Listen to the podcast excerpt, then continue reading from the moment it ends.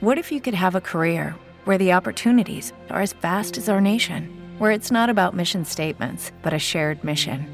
At U.S. Customs and Border Protection, we go beyond to protect more than borders from ship to shore, air to ground. Cities to local communities, CBP agents and officers are keeping people safe. Join U.S. Customs and Border Protection and go beyond for something far greater than yourself. Learn more at cbp.gov/careers. Judy was boring. Hello. Then Judy discovered ChumbaCasino.com. It's my little escape. Now Judy's the life of the party. Oh, baby, Mama's bringing home the bacon. Whoa, take it easy, Judy. The Chumba life is for everybody. So go to ChumbaCasino.com and play over 100 casino style games. Join today and play for free for your chance to redeem some serious prizes. ChumbaCasino.com. No purchase necessary. Void where prohibited by law. 18 plus terms and conditions apply. See website for details. Eccoci qua, buon pomeriggio e ben trovati a questo nostro appuntamento quotidiano con, con i dialoghi della speranza. Oggi in mia compagnia c'è un amico, persona che stimo, una mente brillante, caro Marco, c'è con me Marco Salvati, autore televisivo e direi anche presenza social molto attiva. Marco è uno che insomma si, sa, sa comunicare e sa comunicare bene. Ciao Matteo, bello rivederti. rivederti. anche per me. Anche volevo, per cominciare, volevo cominciare così. Ah, con sta gufata subito, partiamo. Non so se il messaggio infonde speranza, però insomma questo è. Non lo so, per adesso è stata una delle frasi che ha portato più male nella storia dell'umanità, però magari cerchiamo di guardarlo in prospettiva, cerchiamo di guardarlo in prospettiva. Senti Marco, allora, tu sei a Roma, vero? In questo, cioè la tua quarantena sì. a Roma. Sì, sì, sono a casa mia a Roma, eh, sono stato molto ligio alle indicazioni del governo, parte un paio di riunioni fuori casa, ovviamente con il permesso e tutto quanto, e sono stato veramente bravissimo. Ieri sono stato anche fermato, ma ho prodotto tutti i miei documenti.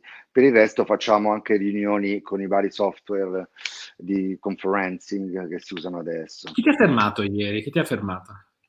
La polizia, per la, la prima polizia. volta. Ma stavi andando sì, a fare la spesa? Stavi andando... Ah, era una riunione, stavo andando a una riunione di lavoro.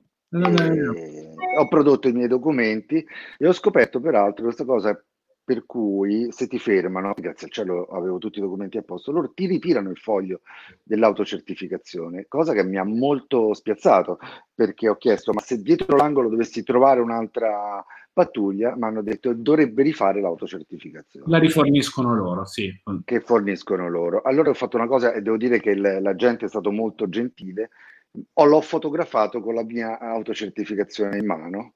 Dico, guardi, così se incontro qualcuno faccio vedere che lei aveva. Tra l'altro, vedi, anche qua ogni giorno impariamo qualcosa di nuovo perché dalle notizie che erano trapelate tramite FAC, che poi stanno diventando eh, fonte del diritto più st- degli stessi decreti, questa è una cosa un po' particolare, però si, si era capito che gli spostamenti per motivi di lavoro potessero anche eh, non eh, prevedere la, l'autocertificazione. in qualche modo basta che tu dica sto andando a lavorare. In realtà non è così qua a Roma, sicuramente non è così. Tu devi, io ho due permessi, uno della mia agenzia mh, con la quale sono sotto contratto, che è l'Arcobaleno 3, che certifica che sono un loro, diciamo, dipendente o assistito, e quindi eh, quella praticamente vi certifica il tragitto, ma io devo all'atere anche produrre un'autocertificazione che dice sto andando là. Eh, a Roma è così, adesso non so se altrove, forse credo che nelle regioni del sud, quelle meno colpite, basti produrre il documento, quello relativo al, al posto di lavoro.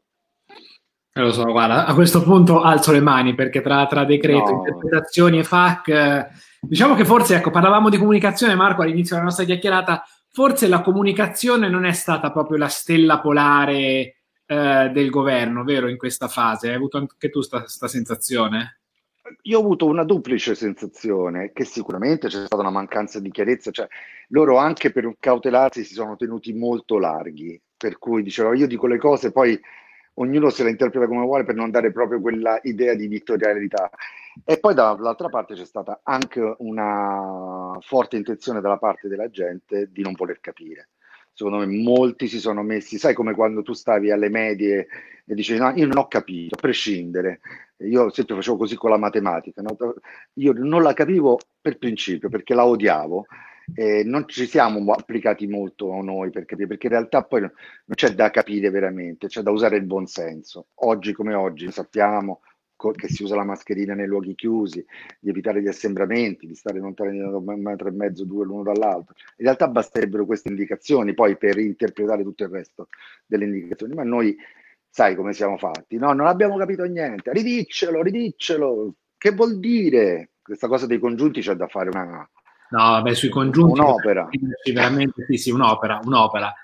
Tra l'altro, posso fare qua, faccio il mezzo sovversivo, ti dico che noi non ci abbiamo capito niente, però da quello che ho letto, mi sa che anche le forze dell'ordine ci, ci hanno capito poco, eh, perché ho visto una difformità a volte di sanzioni, di provvedimenti, cioè si sono lette delle cose molto strane in questi giorni. Eh, ma sai, loro poverini hanno il, il truce compito di dover mettere in pratica tutto quello che viene detto e molto spesso si trovano anche loro in difficoltà di interpretare la per la... però so, quelli che ho incontrato io, quelli che ho visto sono molto collaborativi, cercano di capire anche loro, di venirti incontro.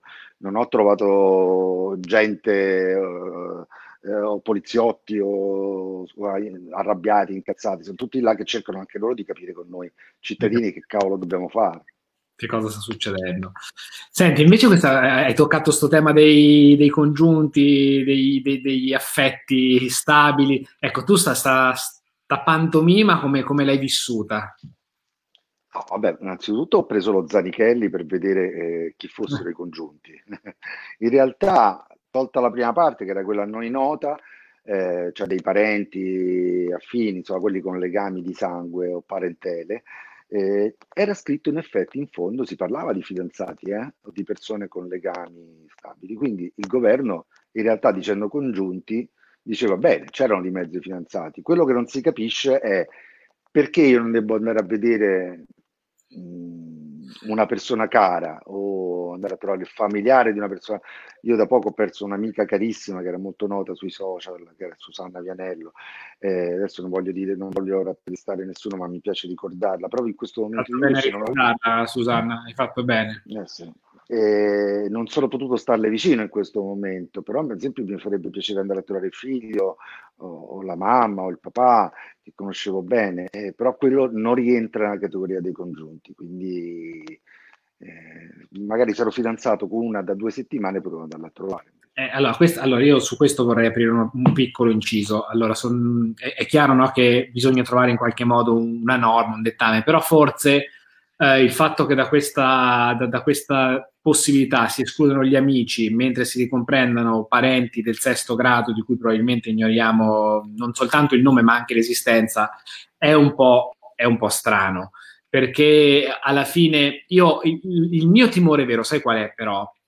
è che stia passando sempre a livello comunicativo un messaggio per cui tutto quello che loro vietano è sbagliato, tutto quello che loro concedono è giusto.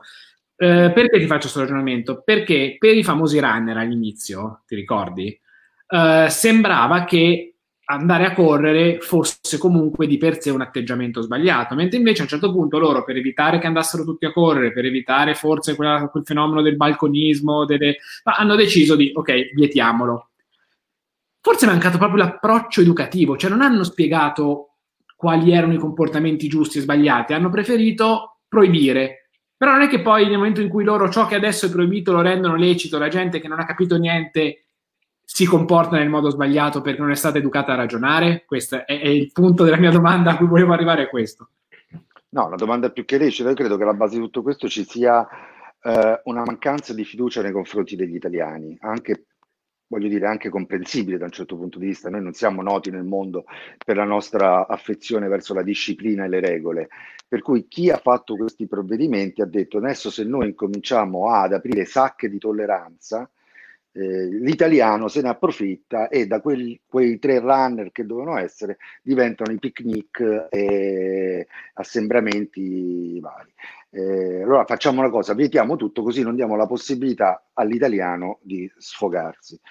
In realtà sembra, da quello che si evince, gli italiani sono molto più responsabili di quello che si, che si credesse. Insomma, la gente è attenta, rispetta le regole, almeno quelle basilari, e non sembra, tranne alcuni casi, insomma, ma sono più casi da, da, da TG, eh, non sembra che ci siano, non lo so, non sembra che si approfittino di queste piccole libertà che vengono, vengono date. Quindi alla base credo che ci sia soltanto una specie di, di paura nei confronti degli italiani. Ora che gli italiani si dimostrano parlavamo prima, no? che ci sta adesso oggi sul giornale, una cosa che ci riguarda molto da vicino, no? I famosi... dire tu.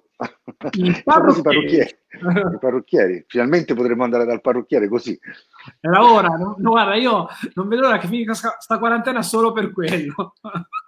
Dice, ma lei che fa qua? Lasci, lasci, fare, io volevo entrare dal parrucchiere. Esatto, esatto. No, è, è, chiaro che adesso stanno intravedendo nelle nostre abitudini ormai la consapevolezza che queste mascherine vanno messe, le distanze e quant'altro. Quindi piano piano si allenteranno anche queste misure draconiane, che sono figlie della sfiducia nei confronti dell'italiano medio. Senti, tu hai vissuto mh, sulla, diciamo così, come sensazione il tema di una limitazione de- della libertà che potesse in qualche modo essere mh, un po' in contrasto anche con, con dei principi costituzionali, non soltanto perché ci hanno chiesto di stare a casa perché era doveroso ed era giusto per un bene superiore, ma anche poi per come sono state generate certe scelte, quindi questo che secondo alcuni è stato un abuso dei, dei decreti eh, presidenziali, per alcune misure un po' stringenti. Non lo so, eh, hai avuto questa sensazione o, pensi che questo era il momento di ubbidire senza fare troppe polemiche, troppi sofismi? Eh, un po' la seconda che hai detto, perché non l'ho vissuta come eh, una forma di prevaricazione nei confronti della gente. È un avvenimento talmente grande, gra- così epocale, talmente diverso da tutto quello che, che ci è mai capitato, che serviva un'indicazione netta, precisa eh, da seguire tutti insieme. Che poi queste indicazioni fossero giuste o sbagliate, eh, lo sapremo un giorno, ma ser- eh, lo sapremo più là, ma servivano sicuramente.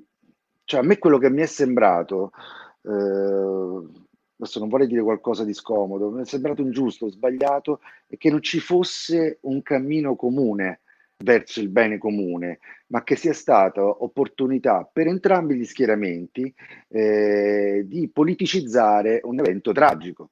Per cui è chiaro che l'opposizione vede eh, il governo comunque prendere delle decisioni, andare avanti e si dice, eh cavolo, ma così questi guadagnano consenso, si vede che eh, noi dobbiamo rompergli i coglioni e dall'altra parte si rispondeva anche pubblicamente come è successo. Eh, quello mi è sembrato assurdo.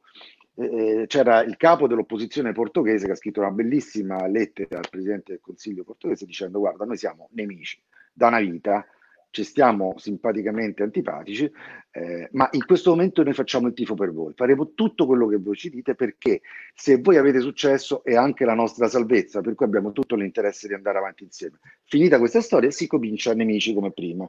Questo, questo l'ho trovato molto, molto sbagliato, molto incivile. Eh? Senza poi adesso senza dire da una parte e dall'altra. No, no, ma guarda, questo, questo, è un tema bellissimo. Un'idea di nazione di, per cui tutti insieme nudi alla meta e dopo si vede.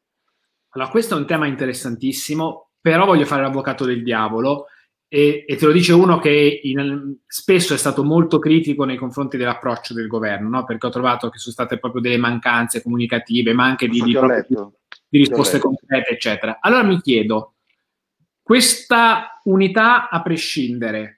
A parte una cosa che mi fa impazzire è che se tu critichi il governo sei automaticamente fascista, cioè non c'è più diritto di, di, di critica e sta roba un pochino mi ha disturbato a me. Perché... Però a prescindere da questo, che è un'altra considerazione, rimanendo sul focus di quello che stavi dicendo tu, ma questa unità eh, significa che poi uno deve veramente stare zitto e non provare a far presente se le cose sono sbagliate, sono fatte male, eh, cioè fino a che punto questa unità può anche giustificare l'assenza di critica, perché poi sai il ruolo delle opposizioni, ma anche dei cittadini, dei giornali che devono in qualche modo sorvegliare è anche quello no? di, di, di, di, controllare che le cose vengano fatte nel, nel, nel modo giusto. No, ci mancherebbe che uno non possa manifestare la propria opinione il proprio dissenso. Questa è la base della democrazia. Però è chiaro che allora il discorso è questo, o noi siamo tutti d'accordo che questo è un evento unico, è come se fosse cascato un meteorite, cioè non è un'opinione una malattia, non è un'opinione un virus, non è uh, una finanziaria il virus, il virus è una sciagura, è, una, è un evento straordinario e purtroppo drammatico, dove ci vuole, purtroppo non è democratico come evento, non è che ci si unisce in assemblea e si fa, ma tu che pensi? Ma secondo me questo virus può... Oh no, secondo me l'hanno inventato i cinesi, no, secondo me no, meno migranti, no, là ci vuole uno, ahimè, che prende delle decisioni, prende, porta la barca dall'altra parte, poi la può portare sgangherata, intera, eh, però la deve portare. Eh, quindi se siamo d'accordo tutti con questo, cioè che questo è un evento straordinario e tragico, o se pensiamo che sia un fatto da poter discutere come, non so, come la riapertura delle frontiere o le finanziarie, e allora sì, va bene, si discute, va bene l'opposizione, va bene la gente. Io la vivo come una, come una cosa straordinaria, come se stessimo vedendo un film di fantascienza. No, cioè, stiamo, sto a casa. stiamo vivendo un film di fantascienza. Stiamo vivendo un film di fantascienza. E Questo... quindi ti dico, mi prendo per buono quello che dice Conte, ma non perché io sia un fan di Conte, ma io mai al mondo lo sarei stato. Ma se ci fosse stato Salvini sarebbe stato lo stesso. C'è tutto, dico, devo dire, è inutile che mi metto a dire qua, no, non sono d'accordo. Dobbiamo essere d'accordo per forza. Poi, poi se qualcosa non va bene lo dico, ma poi quello che mi dicono lo faccio. No, certo, ah, per dire, ti faccio un esempio proprio recentissimo. A me è una cosa che mi ha fatto un po' incazzare, a parte nei modi che ho trovato un po' arroganti in generale, suoi, ma la scelta di, del commissario straordinario Arcuri di dire eh, mascherine calmierate da domani per imposizione del governo. Ora, il presupposto a monte è siamo tutti d'accordo che sulle mascherine è stata fatta una speculazione disgustosa e indegna. E indegna. Però una persona che conosce il mondo e le dinamiche di un mercato, che sa che ci sono degli ordini in corso dall'estero, che probabilmente quelle mascherine, proprio una questione di domanda, hanno subito un rialzo, ma puoi decidere questa cosa dall'oggi al domani senza concertarla con i distributori e con i rivenditori, col rischio che poi dopo tre giorni le mascherine non le trovi più da nessuna parte? Sì, certo, sono d'accordo, è sbagliato, ma grammaticalmente sbagliato, perché quello che dice è assolutamente corretto. C'erano ordini già in corso che probabilmente verranno smaltiti nel prossimo mese e quindi la gente, gli operatori che l'hanno comprata a 3 euro l'una non possono poi perderci 2,50 euro il giorno dopo, questo non c'è dubbio. E non è neanche l'unico errore. Il primo giugno fai un accordo con tutti e magari riesci a casa. Ma non c'è dubbio, non c'è dubbio.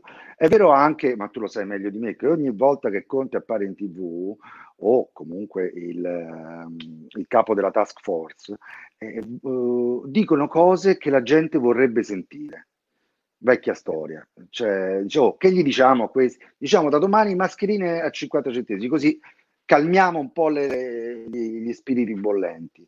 E a volte, seguendo il criterio, questi criteri, si fanno delle cazzate.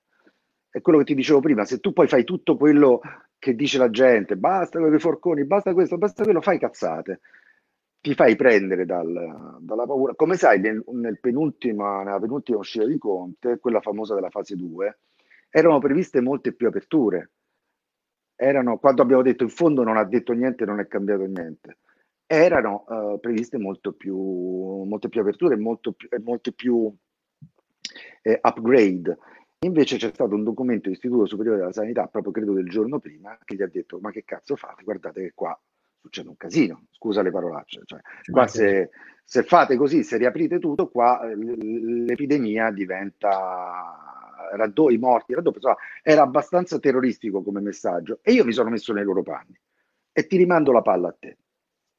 Tu che fai a quel punto? Ti prendi da capo dello Stato la responsabilità di dire no, cari signori dell'Istituto Superiore della Sanità, si fa come dico io, perché io confido negli italiani, so che staranno molto attenti e quindi non c'è pericolo. Oppure fai come dice l'Istituto Superiore della Sanità, richiudi tutto e gli italiani dicono basta, siamo stanchi, dobbiamo lavorare, cosa legittima, eh, per carità. Tu come fai? Sbagli. Come fai sbagli? Questo è fuori discussione. Cioè, noi siamo in una situazione, ma tutti, il paese, chi governa, in una situazione di lose-lose in questo momento, dove dobbiamo soltanto sperare che poi a un certo punto le cose, per qualche motivo e per una serie di contingenze, inizino lentamente a, a, a raddrizzarsi. Siamo, siamo perfettamente d'accordo. Senti Marco, uh, a proposito di questo, sei ottimista, sei fiducioso rispetto alla fase 2? Pensi che, posto che anche qua vedo molto uno scaricabarile sulle spalle dei cittadini, adesso dipende da come vi comportate, sì, noi vediamo di comportarci bene, dipende anche da quanti test ci fate trovare, da, quanti, eh, da che capacità diagnostica riuscirete a mettere in campo, da come saprete isolare poi i malati, perché la, la, la battaglia si combatte sia sul fronte dei comportamenti che sul fronte poi delle misure eh, sanitarie.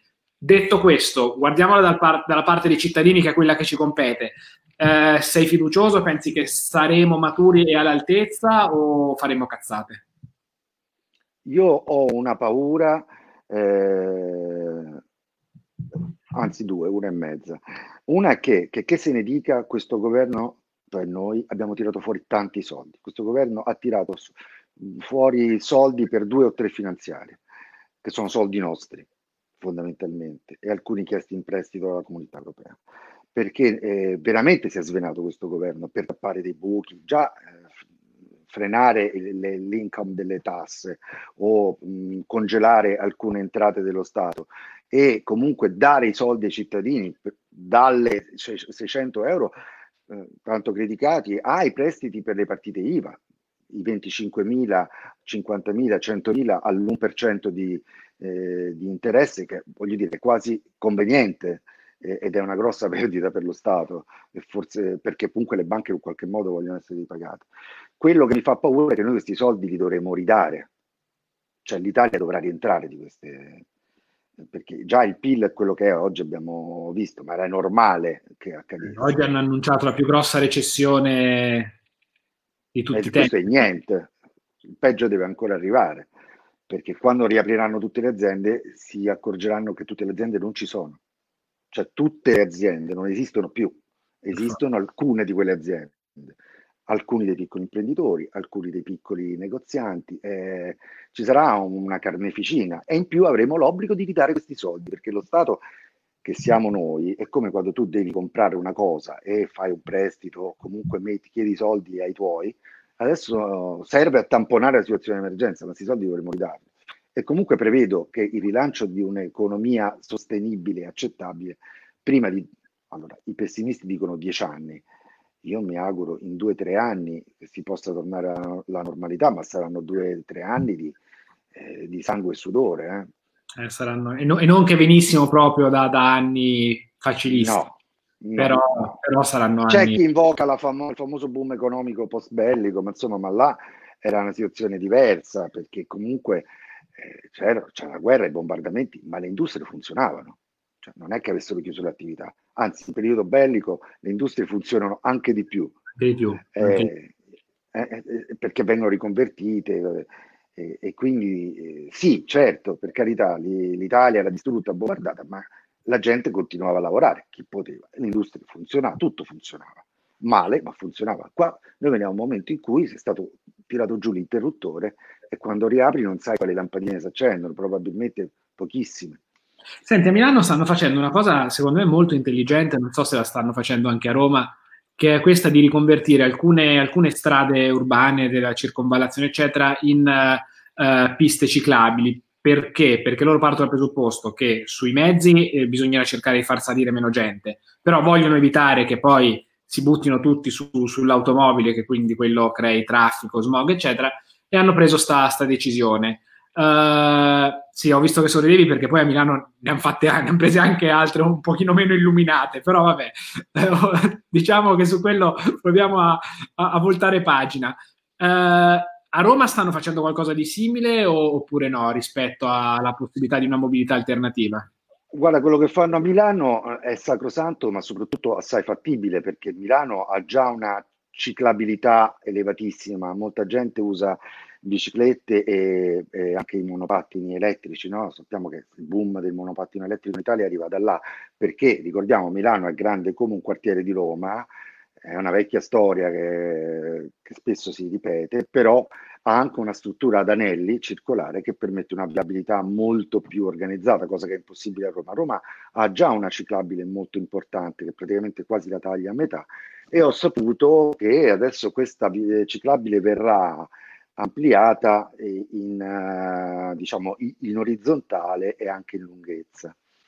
Eh, però, uh, sai, sono cose, quando a Milano si, quando a Roma si dice si farà questa cosa, eh, voglio dire, è un termine. Eh, rischia di rimanere al futuro, rischia di rimanere. Senti, Marco, esatto. invece no, veniamo un attimo al, al tuo mondo, uh, che è quello dell'autorato televisivo. Allora, lì voi come, come pensate di, di, ripartire? State già facendo dei ragionamenti? Tu che, cosa, che, che, che, scenari immagini? Perché c'è un tema enorme che è quello del, del pubblico in sala, no? E quindi eh, quello è il, è, il primo, è il primo tema. Poi non so, ti chiedo anche se voi stavate girando, se vi siete fermati, se avevate dei progetti che sono stati congelati. C'è un po' una foto sia della tua situazione personale che di una prospettiva a 360 gradi.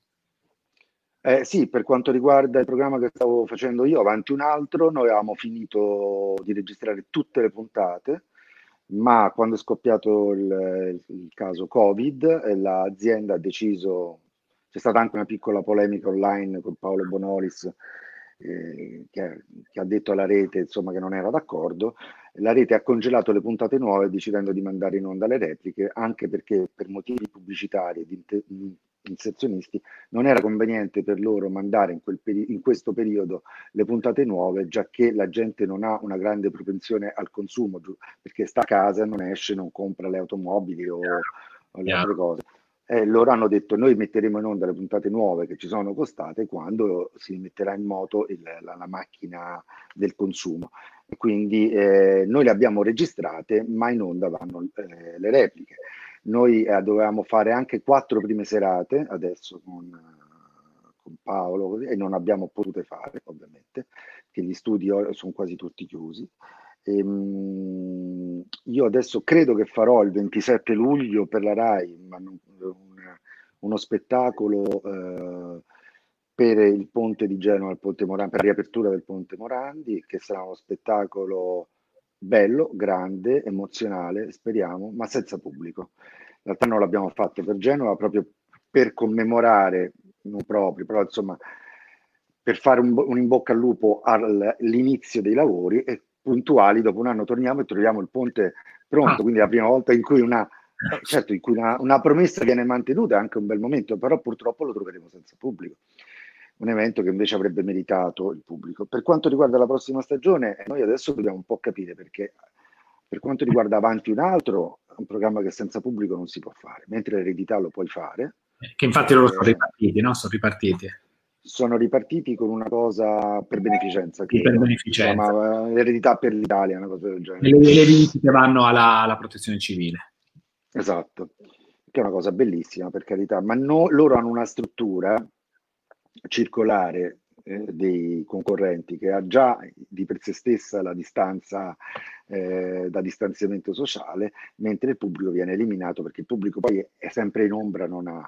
Se tu hai mai visto il nostro quiz quotidiano, tu sai che per noi il pubblico è è un, è un, protagonista perché sale sul palco, sono le signore, le vecchie che noi meniamo, le cose, cioè, e, e non è un programma che si può fare senza pubblico. Lo stesso se dovessimo rifare Ciao Darwin o un altro serale che peraltro stiamo anche studiando, e, e stiamo studiando anche delle formule che non prevedono pubblico, ma eh, come, cioè, eh, parliamo per settembre-ottobre, come saranno le Tra l'altro anche questa è la cosa terribile, perché tu non sai su che progettualità devi lavorare. Perché se non tu fossi può. sicuro al 100% che il pubblico in sala non ci può stare, è brutto, però tagli la testa al toro e inizi a concentrarti su certi progetti. Invece questa incertezza, secondo me, rende anche, forse indebolisce anche lo slancio verso il piano B perché sei sempre lì che con un pezzo di, di cervello speri di esatto. riuscire a mettere esatto. in. Ah. Perché la tua creatività viene anche imprigionata eh, non solo nella architettura del programma, ma anche nei contenuti del programma. Devi cambiare toni, devi cambiare dei... Eh, sarà un po' diverso anche il linguaggio, perché questa è una televisione d'emergenza, una televisione di guerra, come la chiamo io. Eh, poi dovremmo ricominciare a, a, a, tornare quelli di prima, piano piano. Io non credo che saremo cambiati, anzi ci sarà bisogno di tornare a essere... So che molti registi, tu lo sai meglio di me, stanno preparando dei, eh, dei documentari su questi, su questi giorni, eh, su, su, questi giorni del virus, su questi tre mesi, quattro mesi terribili. Ma tu avrai voglia di vedere, di rivedere quel, tutto questo quando sarà finito? Capito? Io, no, io te lo chiedo, io voglio sto... dimenticare. Io per adesso direi che sto, che abbiamo visto forse anche troppo, cioè è proprio ora di girare pagina. Una cosa che ti posso dire che so per certo che in questo momento c'è una, un momento di stallo anche sul fronte degli sceneggiatori cinematografici, perché loro non possono scrivere scene in cui la gente si bacia, in cui la gente si abbraccia, in cui fanno a pugni, in cui parlano faccia a faccia, e quella roba là. Ma infatti l'altro giorno nel Lazio eh, hanno riaperto, eh, sai, la possibilità di mettere il set, di lavorare con le troupe, no? Cioè la macchina cinema nel Lazio ripartire. Solo nel Lazio per evidenti motivi, perché noi abbiamo la più grande industria cinematografica e a Roma non, Roma. non è altro. E, però nessuna produzione è partita, perché innanzitutto le truppe erano state tutte eh, praticamente dissolte. E non è che tu chiami da un momento all'altro, Giova, Franco, eh, cioè là sono 300-400 persone che si muovono. E in più quello che dicevi tu, cioè è chiaro mm-hmm. che la truppa sta dietro a distanza di sicurezza, ma davanti io e te dobbiamo fare una scena dove ci diamo il 5, ci abbracciamo, non lo possiamo, dobbiamo fare da lontano così, ma non è non è reale, non è fattibile, capito? Bisogna riscrivere delle cose. Ci vorrà un po' di tempo, hai voglia. Eh, e poi noi della televisione a che cosa ci affidiamo? Alle direttive per il cinema o a quelle per il teatro? Uh, se a teatro il pubblico potrà andare so, tre per ogni fila e con la mascherina, ma io posso fare un programma con un pubblico che ha una specie di alopecia dove uno qua, uno là, uno là e con le mascherine. È infattibile, ovviamente. Tu sai quanto è importante anche per il programma che io ho seguito gli ultimi sei anni, che è X Factor il pubblico, cioè anche là, sì, puoi ragionare a un piano B senza pubblico, ma un X Factor senza pubblico com'è? Hai visto eh. Amici senza pubblico? È deprimente quella cosa là, è deprimente, è deprimente. Senti, loro hanno fatto, un, hanno fatto un lavoro fantastico, però laddove serve il tifo, la, la, la partecipazione del pubblico... Eh, ma come il, come il calcio. Eh. Tu sei romanista, con te sfondo una porta aperta se dico che va sospeso il campionato, visto il rischio che correte. Se, ma se... no, guarda, no, eh, ma in questo momento pure vincesse la Lazio, ma che me frega. Guarda, in questo momento la proprio... Non Però, al di là delle battute, cioè, il calcio, il calcio è pubblico, cioè il calcio senza pubblico secondo me non è calcio. È il tifo. È finto, è surrogato, un'altra cosa. Eh, no, è, i tifosi esistono a prescindere dal calcio, cioè i tifosi vivono perché vive il calcio, togli i tifosi è, è quello che è, una, ro- una roba zoppa, senza sì. cuore, senza anima. Sì, sì.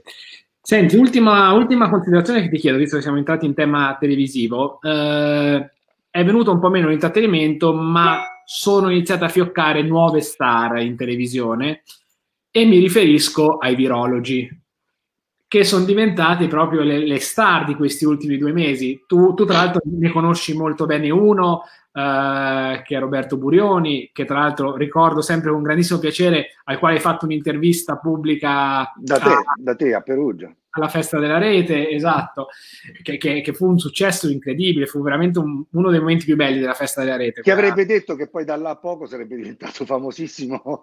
Hai capito? Di quanto... Sarebbe diventato il guru de, del paese. Ecco, non hai però la sensazione, adesso senza parlare di Roberto Burioni in particolare, ma in generale, non hai la sensazione che siano un pochino troppo esposti eh, questi virologi e che questo rischi di nuocere anche a loro poi, eh, perché sai, se non sei avvezzo alla comunicazione, se non sei eh, particolarmente abituato alla pressione dell'opinione pubblica delle, delle, telecamere, sì, una volta puoi dire una cosa giusta, due ti si ascolta, alla lunga rischi o di, o di saturare o di scivolare su delle bucce di banana e di andare sulle palle prosaicamente, no? Guarda, ehm io innanzitutto non sapevo che esistessero tutti questi virologi, io sapevo che c'era Burioni. E poi pensavo fosse l'unico al mondo, poi in realtà invece abbiamo scoperto che ce ne sono tantissimi. Eh, il problema è che eh, di fronte a una materia di cui nessuno capisce una cippa, eh, si tendono a chiamare tutti quelli che teoricamente dovrebbero saperne qualcosa, ma nessuno ha avuto mai l'onestà, dico nessuno ha avuto mai l'onestà di dire da subito non ci stiamo capendo niente è una roba nuova e ci vorrà tempo prima che noi si possa dire una cosa netta. E in realtà è stata tutta una rincorsa, vabbè, secondo me qua, secondo me là, ma in realtà non ci si capiva niente.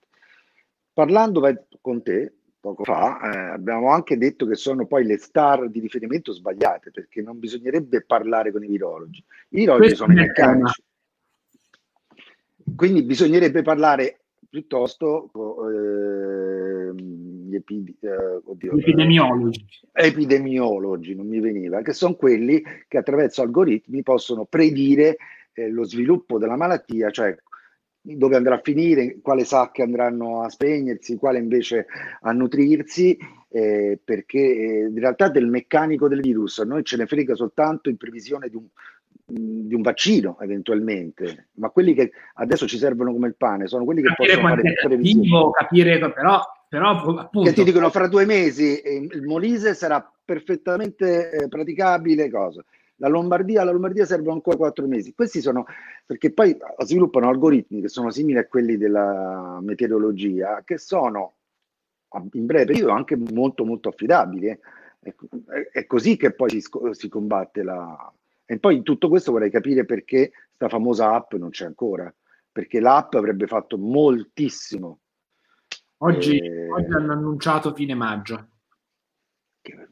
Tu dimmi l'utilità ma soprattutto, soprattutto, anche qua, anche sull'app, poi dovremo sperare che la gente la, la decida di, di, di, scaricarla. Perché... Ma quello è un errore, quello è un errore perché tu la devi rendere obbligatoria. Su questo sono d'accordo con te, al 100%. Altrimenti non serve, altrimenti puoi fare anche a meno. Ma, ma andrebbe cioè, usata la Corea, la Corea del Sud ha risolto metà dei suoi problemi così, eh? Sì, la sì. Corea del Sud, quest'app che è partita subito, anche in Cina perché era su WeChat, WeChat ce l'hanno tutti, un po' come il nostro WhatsApp, è partita dopo neanche due settimane in Corea del Sud, perché da noi a fine maggio? Ma che ci vuole? Siamo impantanati su queste seghe mentali della privacy, cioè, siamo, cioè non, la, la, privacy nostra non esiste, siamo esposti su qualunque social, siamo tracciati da chiunque, sblocchiamo il telefono con le impronte digitali e con riconoscimento facciale, le nostre carte di credito sono tracciate da qui a vent'anni eh, prima e dopo, però poi ci facciamo le seghe mentali per un'app che può salvare veramente la vita delle persone. Queste sono le cose, questo è mo- molto italiano come direbbero a Boris, a Boris è tutto molto italiano. Molto è perché c'è sta l'indignazione del momento, per cui eh, perché la, la, privacy, poi magari prima ti sei fatta una foto ignuda in bagno con, con la cosa eh, che hanno visto tutti, eh, però poi la privacy deve... Ah, Io ho un Apple Watch, tutti abbiamo degli smartwatch che cioè, il mio mi misura il battito cardiaco e altri valori. Ragazzi, ma dai. Ma io mi fido che rimangano là dentro. Cioè, e, e fai male, però, però voglio dire, cioè, in ballo c'è qualcosa di un pochino no? più importante. Eh, sai che ti dico, rinuncio un attimo alla mia privacy, perché poi il discorso della privacy qual è? Qual è fondamentalmente? C'è una centrale che detiene i dati e te li manda oppure tu hai tutto nel telefonino che si rivolge alla centrale che gli rimanda indietro. Per cui è un approccio molto sicuro perché sono dati criptati e, e assolutamente inviolabili per come è stata voglio dire, proposta la cosa. Di chi avete paura fondamentalmente?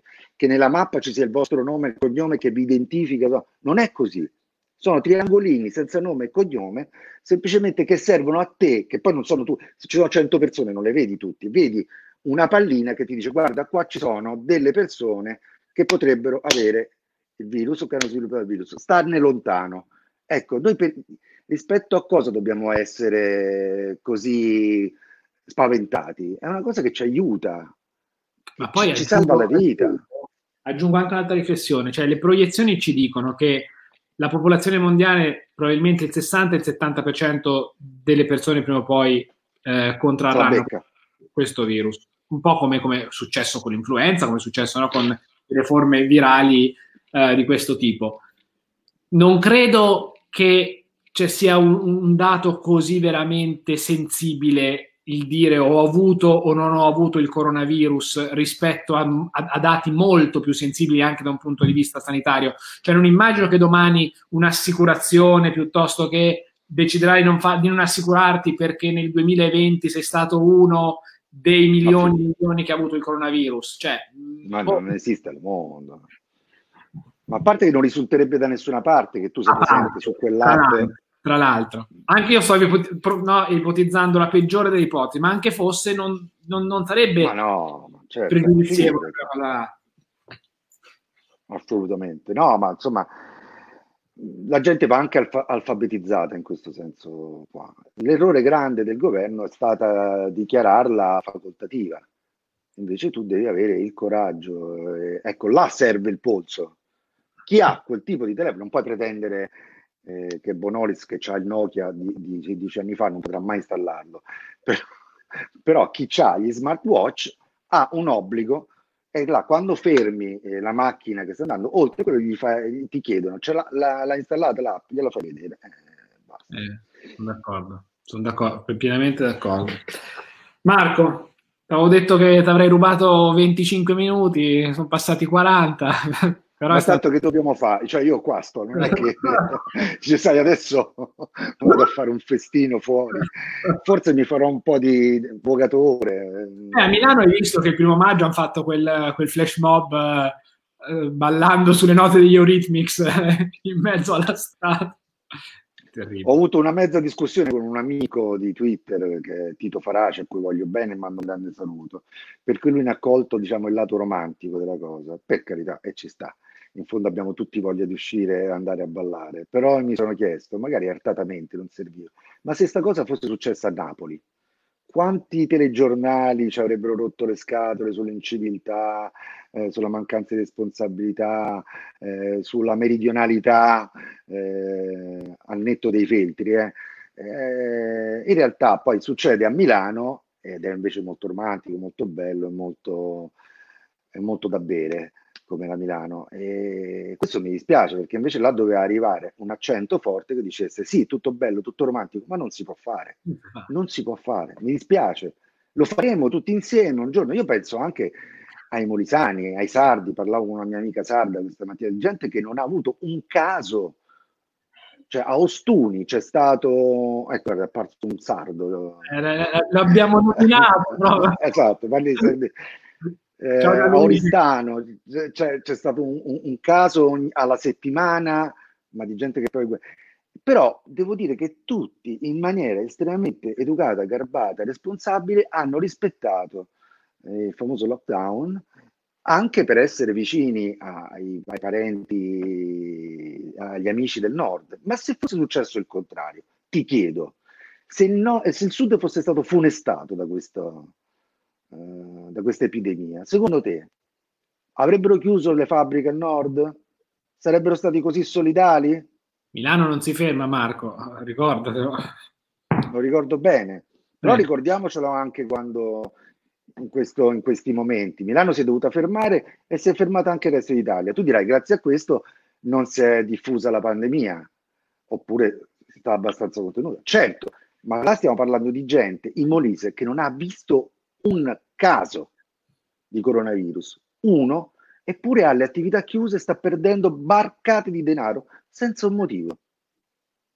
Noi in Umbria abbiamo esatto. fatto due giorni a zero, oggi siamo risaliti a quattro, ma pare che sono numeri che arrivano da perché stanno testando il personale sanitario dentro gli ospedali.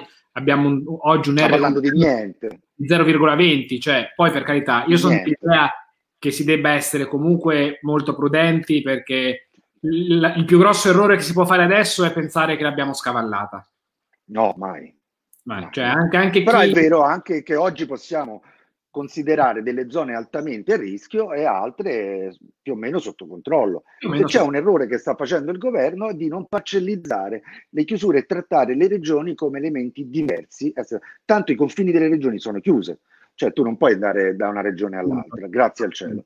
Che ogni regione, che ogni regione possa in un qualche modo autoregolarsi, oppure attraverso i provvedimenti governativi darsi diciamo, delle indicazioni precise, che non sono uguali per tutti, non possono esserlo. In questo momento no. E poi sai cosa? Se ci pensi, potrebbe anche diventare un modo per testare la risposta del virus e del contagio di fronte a un allentamento delle misure. Per cui magari parti da regioni meno colpite, vedi che cosa succede, ma sei sicuramente in tempo per tornare indietro, ma c'è già un approccio più realistico rispetto al adesso apriamo tutti insieme e che Dio ce la mandi buona. È fondamentale, sarebbero dei laboratori, dei laboratori viventi e verificabili poi anche con più facilità, perché se tu prendi dei microambienti, i famosi epidemiologi possono fare dei campioni e degli algoritmi ancora più precisi. Vabbè, speriamo bene. Staremo a, vedere, staremo a vedere. Senti Marco, in bocca al lupo per tutte le tue cose, i tuoi progetti, i tuoi programmi. La festa della rete? Eh, stai mettendo il dito nella piaga. Non lo so, vediamo. L'idea è la speranza più che l'idea è di riuscire a tenerla in qualche modo viva. Poi se sarà viva perché sarà soltanto online, se sarà viva perché riusciremo a fare un'edizione ridotta, lo capiremo più avanti. La speranza è di riuscire comunque a tenerla viva. Per oggi oggi si ragiona di speranze, di certezze ancora non sai che ne abbiamo poche. Io ti auguro, ovviamente a te e a tutti quelli che lavorano con te, di poterlo fare perché è un'iniziativa così bella, insomma, che peraltro dà lavoro alle persone e anche a livello locale porta turismo e porta la conoscenza di luoghi meravigliosi. Eh, lo, so, lo so. Nel caso io mi propongo, vengo vestito da astronauta, ma vengo. Ma guarda che è registrata sta cosa, oltre che diretta, quindi ti prendo proprio in parola, eh? Ti prendo in parola. Per me è un piacere, lo sai. Va bene, grazie Marco. Ciao Matteo, un abbraccio ciao. grande. A presto. Ciao. ciao, ciao. It is Ryan here and I have a question for you. What do you do when you win? Like are you a fist pumper? a woohooer, a hand clapper, a high fiver. I kind of like the high five, but if you want to hone in on those winning moves, check out Chumba Casino. At ChumbaCasino.com, choose from hundreds of social casino style games for your chance to redeem serious cash prizes. There are new game releases weekly, plus free daily bonuses. So don't wait. Start having the most fun ever at ChumbaCasino.com. No purchase necessary. VGW. Void were prohibited by law. See terms and conditions. 18 plus.